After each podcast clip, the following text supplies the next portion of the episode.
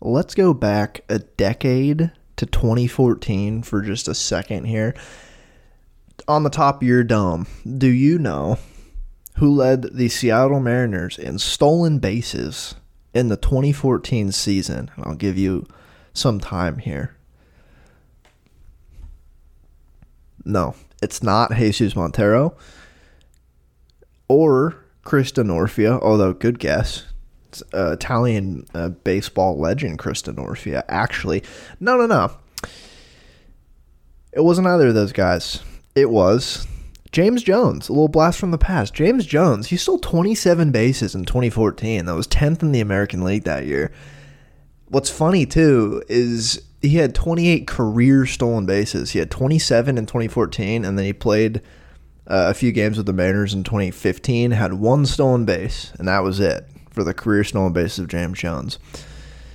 Welcome back, everyone, to the Chaos Ball podcast. Thanks for tapping in. That was a little minute blast from the past of only a couple years ago, 2014. Uh, I I was surprised. I James Jones was not on my on my notes of like things to bring up this episode, but I tend to just kind of look at baseball reference and get lost in the in the spreadsheets. And that was pretty fun. Uh, and second and third also on that list of Mariners 2014.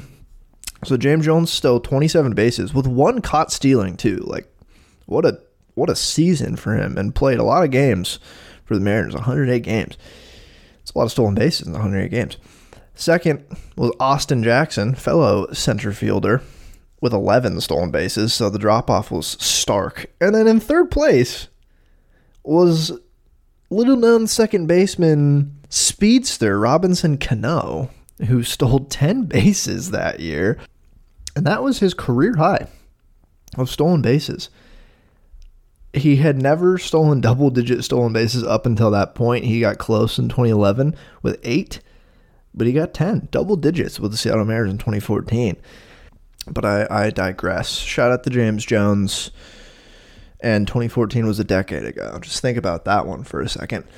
All right, let's get cracking. Let's get cracking into the episode. This could end up being a short episode, but I don't know. I don't know. We'll see where the recording takes me, uh, and if it takes me down any James Jones or Nate Karns rabbit holes, because uh, I I was I was legitimately Nate Karns popped into my head in the shower earlier this week, and I tweeted it out. If you ever think about Nate Karns, I thought about him in the shower. I don't know what that says about me or my mental fortitude at the moment, but shout out to Nate Karns. I don't know. I don't know what that means for me and and my and my head, but let's get into it. Uh, the Mariners, of course, of course, Jerry Dipoto has given me something else to talk about this week. I will talk about the trade that he made stop me if you've heard this before, but Jerry Dipoto he made another trade. Uh, and then some other random stuff, uh, mostly focusing on that trade, uh, and then just uh, some other random topics I have tacked on to the end of this one that relate more to the the broader Major League Baseball landscape rather than the Mariners. Um, Fangraphs and PECOTA projections came out. I'm not gonna delve into those. I, that's that's for preseason um, not predictions, uh, preseason preview podcast fodder.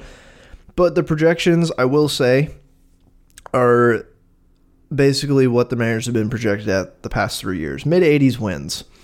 That is about what they've been projected at, which is pretty astounding and impressive for the team to put together three straight years of like 84 to 88 win projected teams when your young core of players has only gotten exponentially better.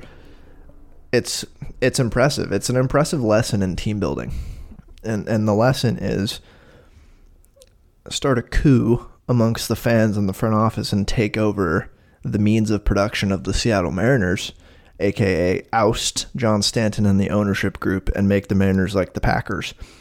I I feel like I'm supported in this. I, I could spearhead this movement. Maybe I shouldn't record this if something actually happens. Uh, but I, I will be the revolutionary leader to revitalize the Seattle Mariners from an ownership perspective. Do I have the money? Absolutely not. I do not have the money. I don't even know exactly how the Packers have money, considering like I just genuinely don't I don't really understand entirely how the Packers ownership works, but it sounds cool to be like a part owner of a team. That sounds pretty sweet. So I'd love to do that. I've already rabbit holed like three times. I'm five minutes into the episode. Uh, but I had one thing written down here before I really actually get into what I want to talk about today. Do you think the Mariners marketing team, like they, I know they they get the news probably prior to the media hearing about it, like officially, and they also probably get like inklings. I'm sure they make a lot of drafts of of rumors within the organization, like was there a Marcus Semien photoshopped Mariners post in a Mariners jersey post made in 2021 because they were, you know, in the hunt for him? There might have been. I feel like that is a safe way to assume that's how the social media and their like creative content team does stuff. I'm wondering with Jorge Polanco, have they had his face photoshopped in a Mariners jersey for like 3 straight years now? Just just ready. Like the social media person finally hearing the news is it's like five, like letting out a massive sneeze. It's just like, oh my god, finally we can post it. We've had Jorge Polanco plastered on our walls in a Mariners jersey for years, and Jerry finally got him. I was just thinking about that, and I didn't even mention that last week, but uh, I wanted to I wanted to mention that because uh, Jorge Polanco again uh, has been basically a Mariner for a couple years now. He's been the rumor. He's been the elusive man that Jerry Dipoto has wanted, and like every media member has been like, "Yeah, he's a fit there." Okay, again, stop me, please. Stop me from stop me from ranting if you can. Jerry Dipoto made another trade in the time of my last recording to now, which was a little bit over a week, about a week and a half. He made a trade. So Jerry, thanks. More stuff to talk about here, and this one was kind of I don't know if it's a classic Jerry trade because I feel like this one kind of moves the bullpen needle a little bit. Where a lot of his random trades, I I I get out of them kind of grasping at straws of like, does this really help? Did he give up too much? Why did he do this? Did he just trade with the Rays again because he was bored, which I honestly think happens from time to time because he has an addiction to making trades.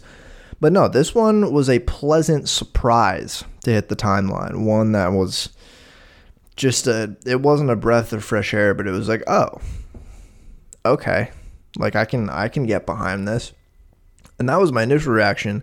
And then as I've thought about it over these these few days since the trade happened, it makes a ton of sense for the Mariners, and I I really do like it. I like it a lot. I like it a lot. So this one, it was a trade with the Chicago White Sox for relief pitcher Gregory Santos and in exchange for Gregory Santos and his, you know, I want to say three or four years of control here with, with arbitration coming up, they gave up Prelander Berroa, Zach DeLoach, and a compensation pick that they had, which was 69th overall.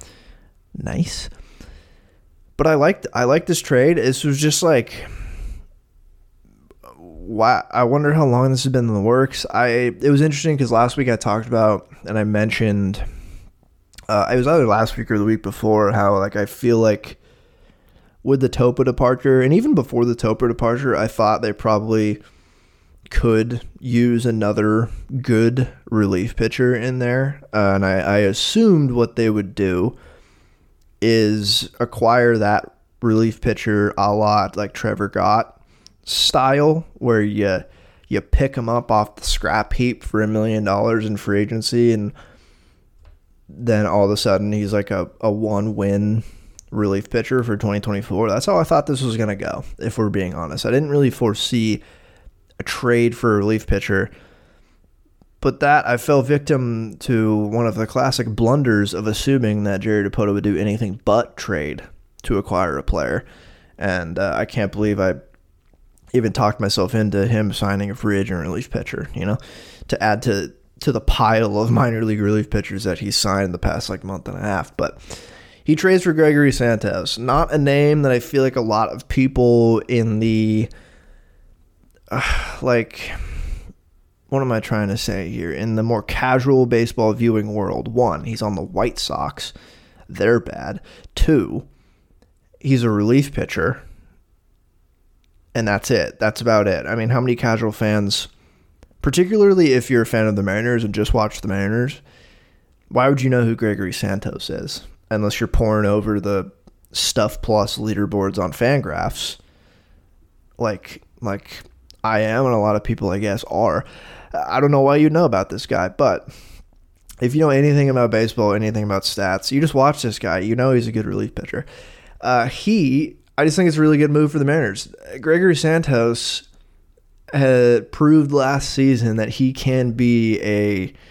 I'm, I'm not gonna say elite relief pitcher here, but great relief pitcher, like anchor a bullpen type relief pitcher. Last season, he pitched 66 in the third innings with a 3.39 ERA, a 3.11 expected ERA, and a 2.65 FIP to go along with that, and a 1.6 F WAR season from a relief pitcher. And that's a good amount of innings. That's a healthy amount of innings. And I think the real intrigue here came from what he did to change his approach leading up to just him climaxing is the wrong word, but leading up to just his year last year, he had come up with the Giants and he was just a, a classic modern example of insanely nasty shit and didn't particularly know where it was going. Uh, needed to iron out that command as well as kind of find his fastball a little bit. Uh, his bread and butter is his slider, but he needed to find the fastball.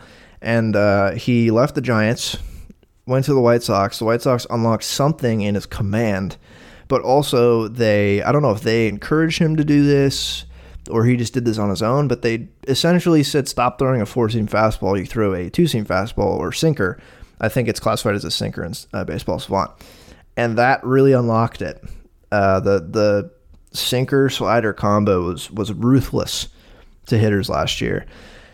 He's essentially so the rundown. I mean, he's essentially the Justin Topa replacement. Uh, I you can expect Justin Topa numbers from him. To be honest, like they're they go about things a little different, but you can expect the same similar numbers as Justin Topa last year to what Gregory Santos might give us uh, this season and beyond.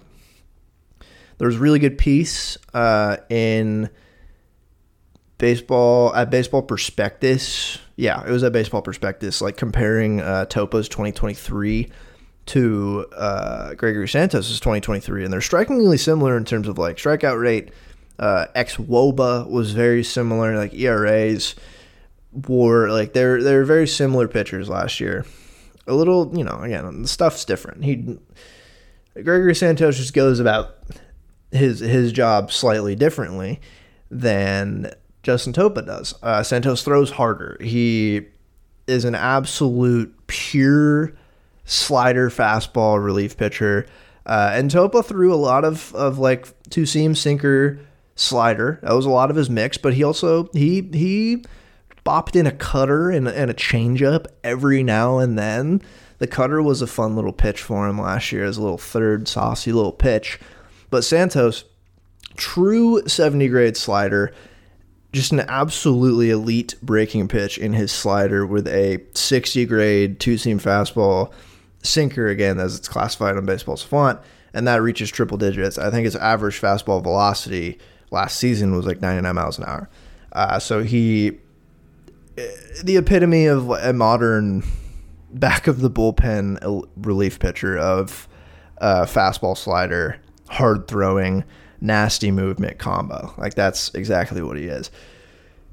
The only concern here is the elbow, which like to to be fair, very large concern as like the only quote concern of his is the elbow.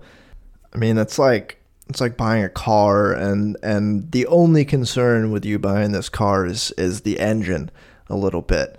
Um, the engine spent the end of last car car season on the injured list for engine inflammation. I'm going to stop uh, with this scenario here, but no, Gregory Santos' elbow, his his elbow, his throwing elbow. He ended last season on the injured list with elbow inflammation. So not a, not a tear, not anything that was going to require surgery, but they shut him down, and that ended his season towards the end of the season. And I think he just started throwing again in like December. So I think he was ramping up. And I'm sure we'll hear more about this as uh, as pitchers and catchers report and all that. I'm sure it'll be very telling how healthy that elbow actually is. Um, but that is that is a concern. I mean, he's a really hard throwing relief pitcher uh, who ended last season on the IL with elbow inflammation, and so that's a little like uh, oh, it's like a little unnerving of of what could potentially happen. But it's not like the Mariners don't know this. I'm sure the adequate precautions will be taken. And also, just looking at the bullpen right now, there are arms aplenty. Good, bad, mediocre. There's arms aplenty to if they want to slow play him, if they need to shut him down at all during the season. I think there's enough there to be okay, but I you would be doing a disservice and I would be doing a disservice to you in talking about how great he is and how excited I am to watch him pitch without mentioning the the concern of the elbow there. But uh, I mean, this like on paper, and again, he's going to be pitching next year, so it's not like we can just pencil in an injury here this improves the bullpen a lot. Uh, it looked a little bit more top heavy after giving up Topa, and I think I talked about that. It looked a little top heavy with solid guys, but now it's now I think this really stabilizes it. You have your three best guys, you're back at the bullpen, and Brash, Munoz, and Santos. I think is a really really good back of the bullpen battery. I don't want to rank it just yet. Maybe I will in the preview episodes. But I think that is an absolutely nasty three arms in the bullpen to complement a good rotation. And like the rest of the bullpen's good too. But that makes me breathe a little bit easier uh, than just having Brash and Munoz at the back of that pen. So I think there's there's still plenty of upside with the supporting cast of the bullpen, and I feel like there's still upside with like Brash Munoz and, and Santos, even though we've seen all three of these guys be elite relievers. Um, so I think this is a great trade from the Mariners' perspective. To be honest, I think trading for an impact relief arm like this is clearly a move that's like, hey, yeah, we got rid of Topa, but we want to replace him, and that's smart, and I like it. Now, what did they give up? What did they give up? So I'll start with Zach DeLoach. I guess I'll start with the the least important thing, the compensatory 69th overall pick. Sure, I mean that's not a bad pick for the White Sox to get from this trade. Uh, I'll leave it at that. It's a dra- it's a it's a draft pick in Major League Baseball. Not a whole lot to read into there. I'll start with Zach DeLoach. Zach DeLoach just felt he felt blocked. He just felt blocked. Uh, it, it was made perfect sense for them to include him in a trade like this, where he's not the main guy, but he's a supporting cast of this trade. Uh, seems like a perfectly fine corner outfielder at the AAA level. Like he had a solid season last year in Tacoma, and at the start of the offseason, I remember they added him to the 40 man, and it was like, oh, okay, maybe we'll see like Zach DeLoach in the corners this year, which I wasn't super thrilled about. But that was before all of the trades happened, and that's clearly not what's going to happen now. Um, wouldn't surprise me, I guess, if he became like a league average big league player. I don't see like that much upside, but I feel like I see a player who's good enough to stick in the corners for a decent amount of time. I, I I'm not I'm no scouting expert, but I don't know what how high his ceiling is, but I feel like he is fast enough, can play the corners, and has a decent hit tool to at least play on this White Sox squad, I think, which is quite bad. Uh, and he just didn't really have a spot on this roster, on this Mariners roster, like at all. With the corners as filled with kind of mid as they are, you have Raley, Canzone, Haniger, and Marlowe. I think all probably above him on the depth chart. Uh, all guys like Canzone and Marlowe both were rookies last year, but played in the major leagues for the Mariners, and Zach DeLoach was in AAA. So that tells you just those guys are definitely above him. Obviously Julio, but he's not in the corners. Uh, and then he'd still probably have to contend with like Taylor Trammell and even Jonathan Clase in in AAA next season. Honestly, so I didn't see a spot for him on this roster, and the Mariners didn't either. And it doesn't. It's not rocket science to say like maybe we should just trade this guy. Particularly he's a lefty. and you have Canzone, Marlowe, and Taylor Trammell. And Jonathan Clase is a switch hitter, but you have at least two other young lefties that they favor more in the organization in front of you. And Raley, who they just acquired to be their full time left fielder, who's also a lefty. So it's not like that helped him at all either. That probably, if anything, pushed him out the door quicker. Uh, but I don't have much else to say. It just made sense to include him in a trade. I wish him the best uh, in Chicago. And then Prelander Berroa, the golden boy of the Mariners minor league stuff last year. Uh, I I talked about the weird handling of, of him last year. He pitched like a couple innings for the Mariners in a weird situation, and I was greatly looking forward to what he could contribute to the 2024 iteration of the Mariners bullpen. And now he is gone. Uh, I was on like fully on the 2024 hype train. Uh, for him in the M's bullpen, I was like, he's going to win this spot. He's a wild card, but I was like, it's going to be a good year. I can feel it and that wasn't like a, a groundbreaking take. I mean, you could see the stuff is there, uh, but I'll still support him for the White Sox. I think he at least has a clearly defined spot in that bullpen where it was still kind of a question mark in Seattle. I think he's absolutely got a spot in that sad, sad Chicago White Sox bullpen now, especially that Gregory Santos is gone. Uh, and I think his peak is honestly Gregory Santos. My my brother texted me that shortly after this trade happened that it's basically like the White Sox gave up Gregory Santos for potentially future Gregory Santos because they're very similar uh, in stuff and just how they pitch.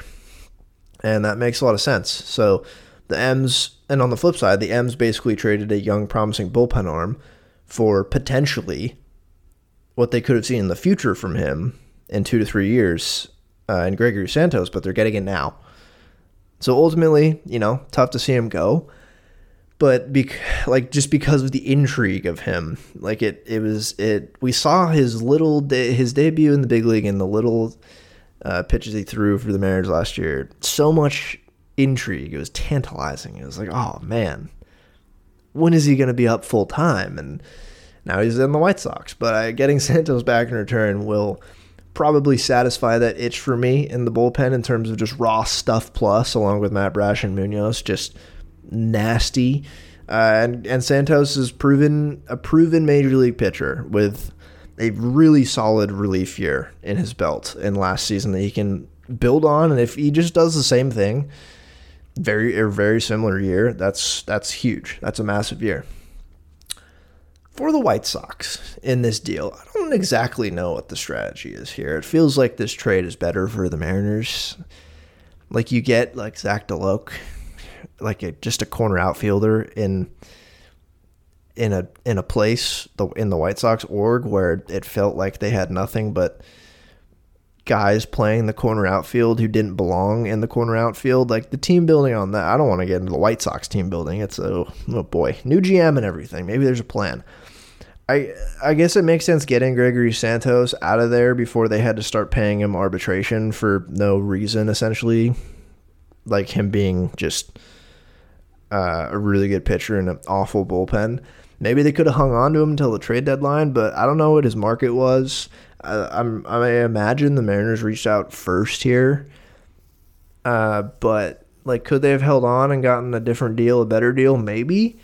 I'm just surprised at them getting Prelander Berroa back and Zach De- like Zach DeLoach just doesn't do much for me. The pick, sure, just compile as many picks as you can. You don't get much opportunity in Major League Baseball to get more picks than other teams, and when you can, I guess go for it. But it is just funny to trade Gregory Santos for potentially Gregory Santos in a relief prospect. Maybe they'll have him start. I don't know. I just feel like I would have tried to reach for not the pick, not Zach DeLoach, not Prelander Berroa, but go for one of the Mariners' more highly touted prospects, but just one of them. And maybe they did that. I don't know. This is just confusing from the White Sox perspective. Uh, I see the merits of it for them. It's just as it's just a sad situation for their their squad right now. Don't look at the White Sox pitching staff particularly their bullpen. Don't do it. Don't go to Fangraphs roster resource. click on White Sox and scroll down to the bullpen. Don't do that. I do not recommend it. It's it's harmful and they're going to be so bad this year. They're going to be terrible. And all this to say, I like this trade. That's my trade analysis. Uh, that's Gregory Santos for you. I do enjoy this trade. I wish Prelander the Bro the best, and I will be watching his career. Hopefully, he's as good as Gregory Santos one day. That would be awesome. Uh, is the team right now? The question we're all asking is the team better right now? The roster, as as constructed on you're listening to this on February 9th, are they better than at the end of last season? Uh, yeah. I'd say that even before this trade because at the end of the year, they had Sam Haggerty hitting DH in very crucial games down the stretch. And I think the addition of Mitch Garver automatically makes the team better. Um, but no, I I think I think they are a little bit better. I just it's hard to see because we're so clouded with trade fog from Jerry Dipoto. And we've like it's every offseason, but this feels like particularly the turnover this offseason is crazy. The core is there, but the team is is pretty different offensively. The lineup is quite different. Uh, so it's hard to like directly compare too, because I feel like the floor is lower for this lineup. To be honest, maybe the floor is the same, but the ceiling I think is higher. I, I think pitching wise, they seem set up to be better or comparable, at, least to last year. Like potentially the best rotation in baseball, at least probably top five entering the year. Another strong bullpen. Um, the lineup, I just there's a lot more risk here I feel like there's a lot more upside, there's a lot more potential, but I also think there's a lower floor of, of injury related uh, stuff. So I will I will still save a lot of this talk for the preview episode, but as of right now, I do think the team is marginally better than they were at the end of last season, and definitely better than on opening day when Tommy La Stella was the starting DH. Uh, definitely better than that lineup right now. So, what I will say is going into the year, and they're not going to do it. But the bullpen is poised to be very good again. Like the Los Bomberos. They nicknamed their whole bullpen. Like, what is it? The Fire, the Firemen. Please bring back the bullpen cart. I'm begging you. Um, the Mariners can do it first, and other teams will follow. Bullpen carts need to exist again. Like, it's just so fun. Baseball is such a fun, unique sport and the bullpen cart adds to the to the jolly outing of going to a baseball game in person. It's like, oh hey, look, they're driving this player up to the mound. Like that's sick. I think not only should they bring it back, like they shouldn't half-ass it. Like that's what I'd worry about with bullpen carts if they ever made a return. You can't just roll out a golf cart out there, you know. Like you you can't just be like, oh, pick you up and in the golf cart like uh, what is like the four wheeler that you see the Mariner Moose driving around that the grounds crew has. Like it can't just be that. That would be lame. Like that'd still be fun, but not as fun as it could be. So like they need to bring back the OG Seattle Mariners bullpen tugboat. Like that was sweet. Make it a ferry. Make it a canoe or something. And if you don't want to go Mariners theme, your bullpen is called Los Bomberos. Just roll them out, roll them out there in a fire truck drop him off or have him, have him climb the ladder. No, that's injury, injury waiting to happen. But no, you get my point. Teams need to bring this back. Imagine the Pirates call to the bullpen in the bottom of the ninth. They're up one run. David Bednar is coming into the game. And he gets on top of the pirate ship and he mounts the wheel and they drive him up to the mound. Like, tell me you that wouldn't be phenomenal. What like what other team? What would other teams do? Like the, the Rays could be a giant Tampa like Ray cart. Uh, the the what would like the Red Sox do? I don't know. Giant sock. No, there's a lot of potential here. Some teams have a lot more potential than others. I think the Mariners and the Pirates, in terms of the seafaring aspect of the team, where you can make it a boat, have a lot more potential than others here. Uh, but I think it'd be fun. I think it'd be very cool, and I I just want it to happen. I want to make baseball sillier. Like they already put a clock up there. They already changed it in a serious way. Can we make it silly again? And that is the rest of of my time talking about the Mariners. That was half an hour of Mariners. Now what's happening? What's happening in baseball? Like how is the rest of the offseason going to go? Like I feel like for the Mariners, I think we kind of know the roster is is pretty set at the moment. However, there's there's the creeping thought in my mind of a potential Jerry Dipoto trade in the next couple weeks. Could absolutely happen. It's Jerry Dipoto. Eh, he's addicted to trades. He he puts potential trades in that spoon and he heats it up and he injects it and then he calls the Tampa Bay Rays and says, "Let me get a a relief pitcher for for a double A corner outfielder with one really good tool, please." But I I feel fairly confident in saying they're probably done. But there's so there's so many uh, uh not wow, just completely well forgot how to speak there for a second.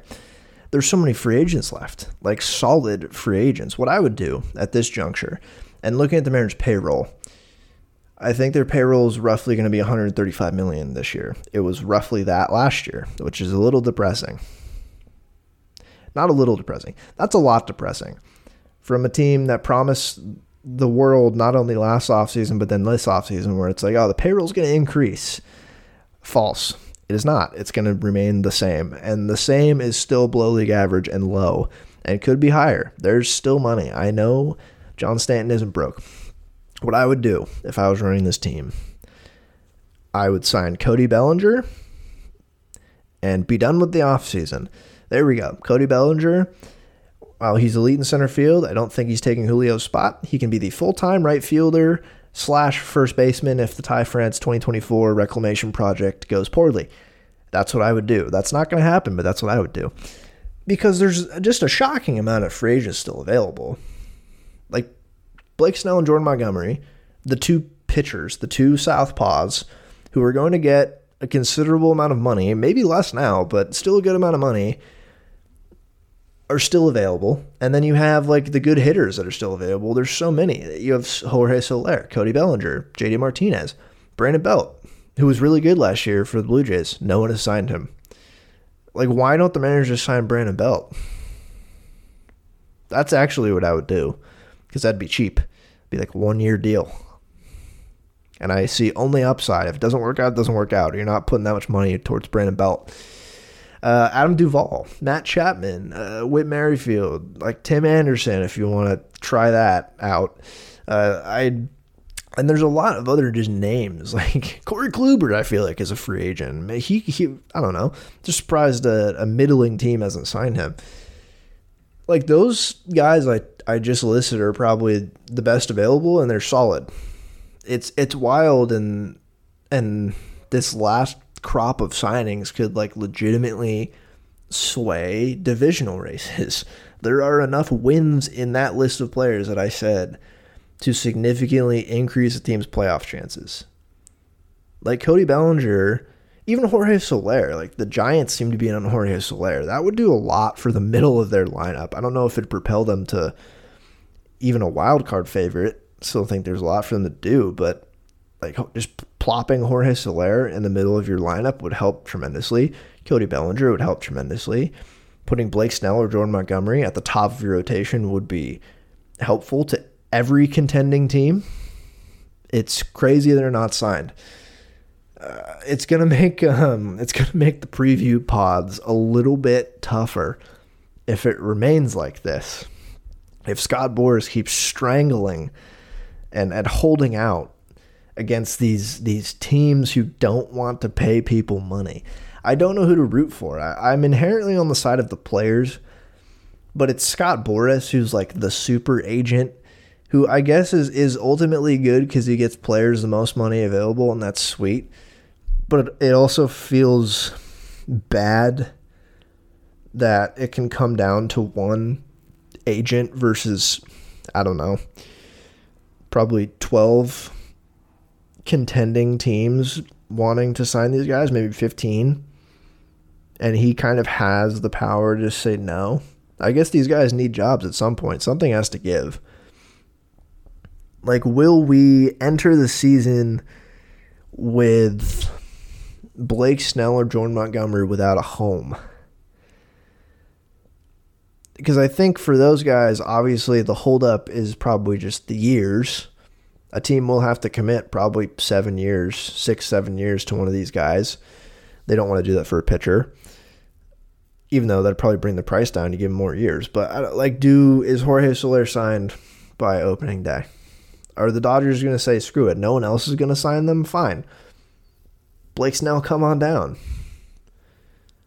Cody Bellinger, come on down. Like, is, what's what's going to happen? It's it's ridiculous. It's giving me Bryce Harper free agency type vibes, where it just feels like there's too many good players still available, and pitchers and catchers start reporting next week it it feels ridiculous to me. Um, but I don't know. I don't know where the offseason is going to go.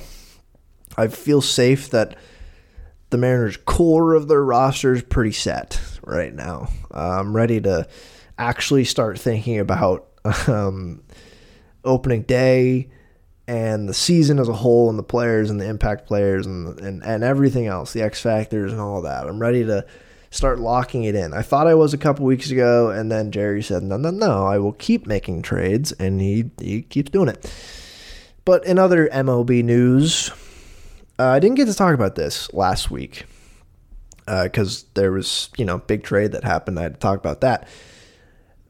The Nationals announced that their cherry blossom like City Connects are they City Connects? Yeah, I think they were the cherry blossom jerseys one of the best jerseys in baseball, beloved by most fans of most teams I've seen. At least the online sentiment is they're awesome.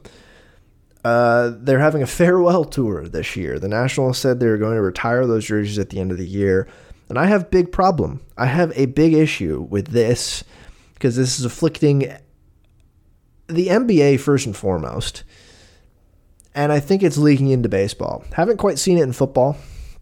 It's definitely the biggest thing in the NBA is is churning these jerseys. And there's no good reason to do this besides getting something fresh out there that's a new jersey for people to buy the new jersey. Because if people have the old jersey they're not going to want to buy a, a different player with the, the old jersey even though it looks good some a lot of people are but the masses definitely are not so this is like a total business move trying to just squeeze as much money out of your fans as possible. And I hate it. We have seen how hard it is to make like a universally loved jersey. We've seen how hard it is to make a fine, good, fun jersey. Like in baseball too, you have a lot of classics that have, you know, are teams that have been around for 120 years. Like the Cardinals are our jerseys are great like the Yankees pinstripes, the the Red Sox, the Dodgers home whites. You have these jerseys that have been around forever, like the Pirates. And it's hard to screw those up. But then you you these teams do try to have some fun. Like especially with the City Connects. You design a new jersey and it hits and you just get rid of it in 3 seasons. Like everyone loves the cherry blossoms. Just make them an alternate jersey that you wear like 20 times a year.